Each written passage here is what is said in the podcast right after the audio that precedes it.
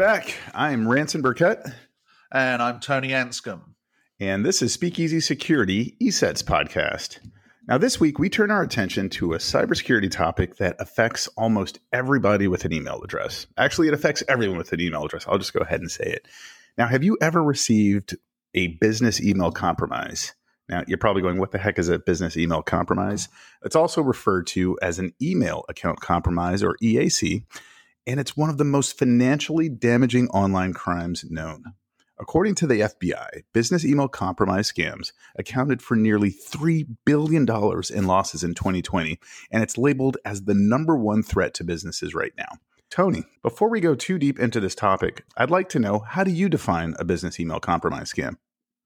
Well, let me throw in another stat there for you as well, Ranson. So in 2019, the FBI put the number as 1.7 billion. So that shows you how this scam is growing from 1.7 in 2019 to 3 billion in 2020. So we're seeing a huge opportunity for uh, uh, cyber criminal, criminals, unfortunately. So how do I define a, a business email compromise? Well, firstly, it's when an email that appears to come from a legitimate source, some making a legitimate request. So and it's and it's targeting the victim very, very specifically and to take some kind of action. And that action typically is some payment of an invoice or transfer of funds or such like. And it could look and feel that it's coming from a vendor outside of the company requesting payment of an invoice, or it could be coming from the CEO of the business asking the CFO to make a payment. So tricking people with inside the company from an email address or an email that looks and feels like it's from the CEO. And of course, we don't always check everything, do we? We're all human here. And if you receive one of these messages and it looks and feels right, there's a possibility that you might actually make the payment, which is where uh, the FBI obviously gets involved and it becomes a statistic crime. yeah, you said that very well. But that's very interesting, Tony. So the way that it sounds, it sounds like this is very similar to phishing. How is this actually different from phishing? Well, firstly, the cyber criminal gets into the email stream. So imagine that you and I have an email conversation. Just imagine you with a purse string holder in ESET, you know, the finance guy. There's a certain way that we talk to each other. Mm-hmm. So we might say, I might say something about you being in San Diego. You might ask me something about family. And there are things that we put in email, or there are stylistic parts of our email conversations. A business email compromise typically is where the cyber criminal understands that. So the email they're sending to you looks and feels super real. So this is not, I need you to verify your uh, Netflix account details. This is, Hey, Ranson, we've got this invoice. It needs paying urgently. I know you're on the beach in San Diego, as you always are, but could you get off the beach and pay the invoice? And, and that's the type of thing they're looking for that personal touch in the email, the conversational style, and knowing something about the business. So they may well have actually been in the system or been watching emails from afar to actually understand hmm. how this actually takes place. And it looks and feels real. And of course, it's difficult to detect in that way because you know, if somebody sent me an email from you and it, it seemed in the wrong tone, the wrong context, I'd probably mm-hmm. connect with you, you on know. Teams yeah. or call you or text you or whatever I do and say, hey, did you send me this? And, and we kind of cut that stream off. We, we'd know instantly. But it's difficult if they've uh, mimicked the style. Tony, I thought we were friends. So when I send you an email asking you to wire me some money, you're not gonna, you're not just gonna go ahead and do it. Come on. Well, I've been wiring you that money every week. what have you been doing with it? I thought it was the Lagan. I thought it was to buy the Lagunitas for the Speakeasy podcast. Yeah, that would be great. That would be awesome. But no, you have been sending that to someone else. Um, no, in all seriousness, that would be um, mind-boggling to receive that kind of message. And I love the point that you make, which is just validate and verify. Right? I mean, if you're getting something it feels off, you know, then definitely just verify it, right? I think there's the human element that if your tech, you know, layer doesn't catch it, then hey, maybe you should be doing some verifications for yourself.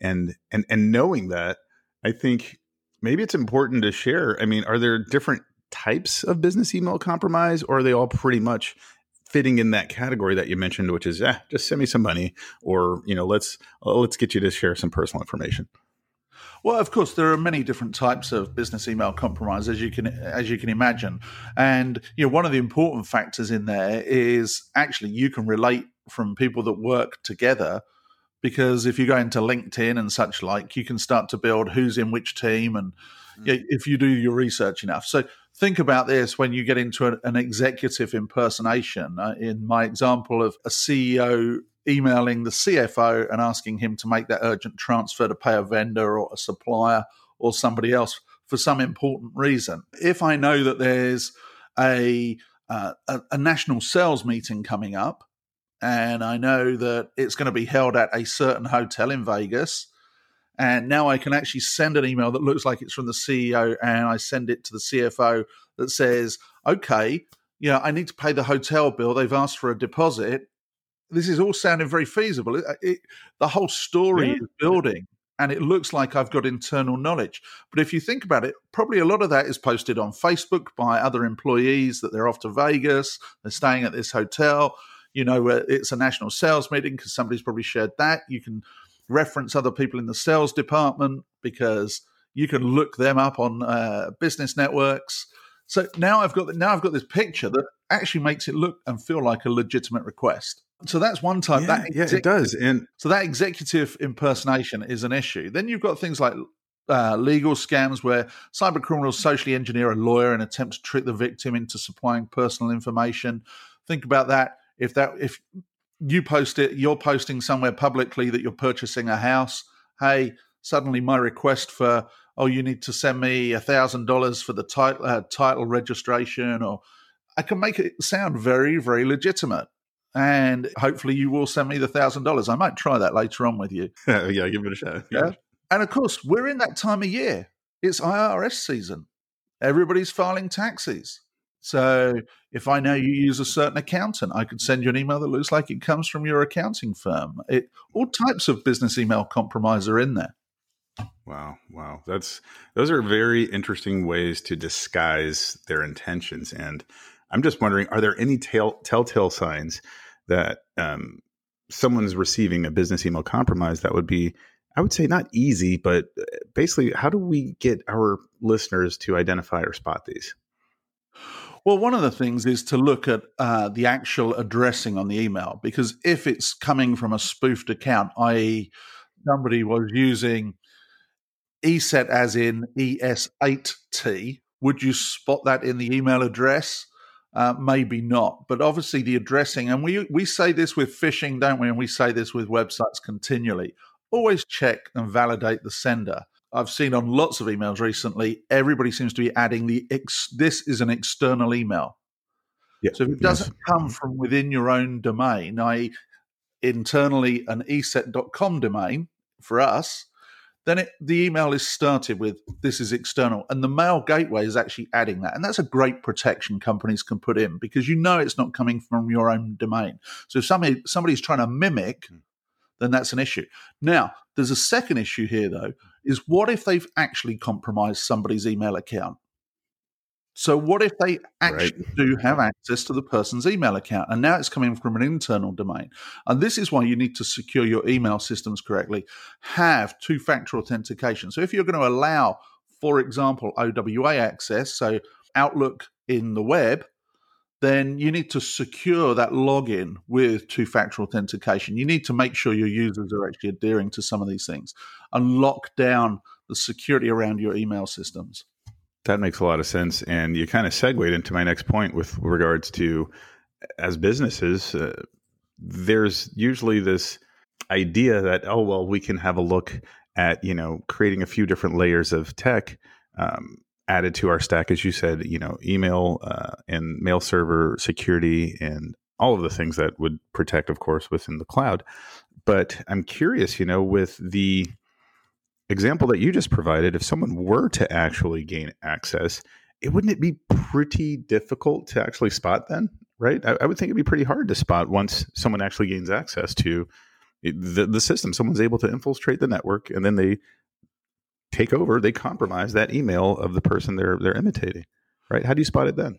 Well, hopefully you're going to see characteristic things in the email because we all write in slightly different styles, don't we? We all we all use slightly different terms. So hopefully you're going to see that in uh, in there. But if the other thing is is on the other end of this, mm-hmm. you've got somebody that's actually going to make a payment. So somebody in the finance team is going to make a payment, you need to have the right process and procedures in that payment process as well. Is it being validated to, by two people? If it's over a certain amount, is there a second part of the process? You know, do you call the person and make sure the transfer is real? Is there two-factor authentication on the bank account the company is using?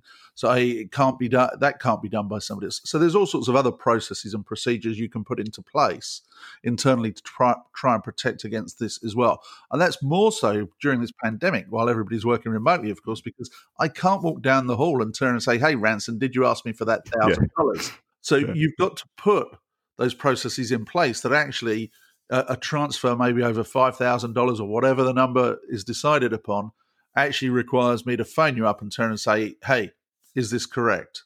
And double the, the authentication. Mm. Wow, this would give any finance uh, related professional a headache, and I'm sure they've dealt with this for for many years. As you've said, the the the rate of these attacks are are still growing, and the losses are mounting up.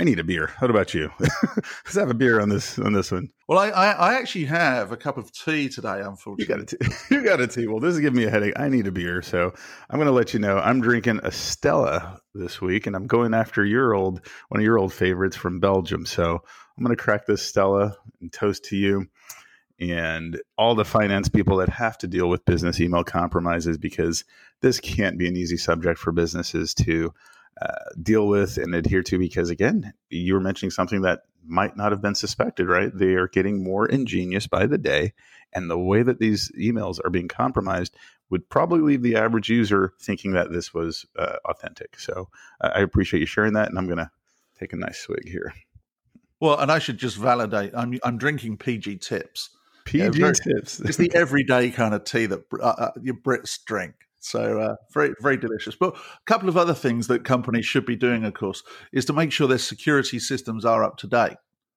Mm, yeah, because okay. a cyber criminal may use a known link or a, something known in that email stream that mm. they're using, or where it's coming from, maybe already known to be fraudulent. So make sure that security systems are up to date, antivirus on on all the endpoints, etc.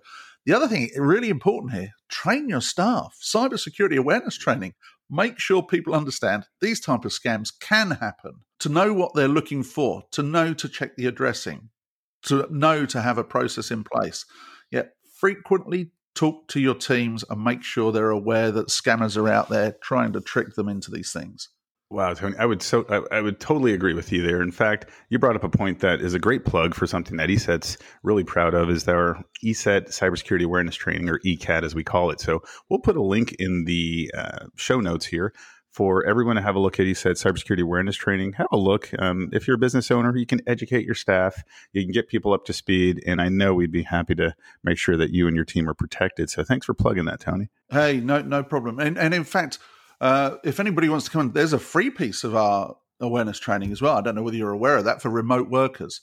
So e- even if you're not a customer of that, come along and, and sit and go through the the free one. Just give yourself a refresh on what some of these things look like. Exactly. Well, I hope everyone gets a chance to check it out. Um, this has been a great episode. I think it even educated myself on a few of the techniques and the styles that are happening here with business email compromise. If you have some uh, time, have a look at the links that we're putting in the show notes. Take a look at our training. As Tony mentioned, there's a free one there. And as always, uh, bookmark We Live Security. We're posting uh, information about attacks every single day. Business email compromise is certainly on there. And um, we're, we're excited to share this with you this week.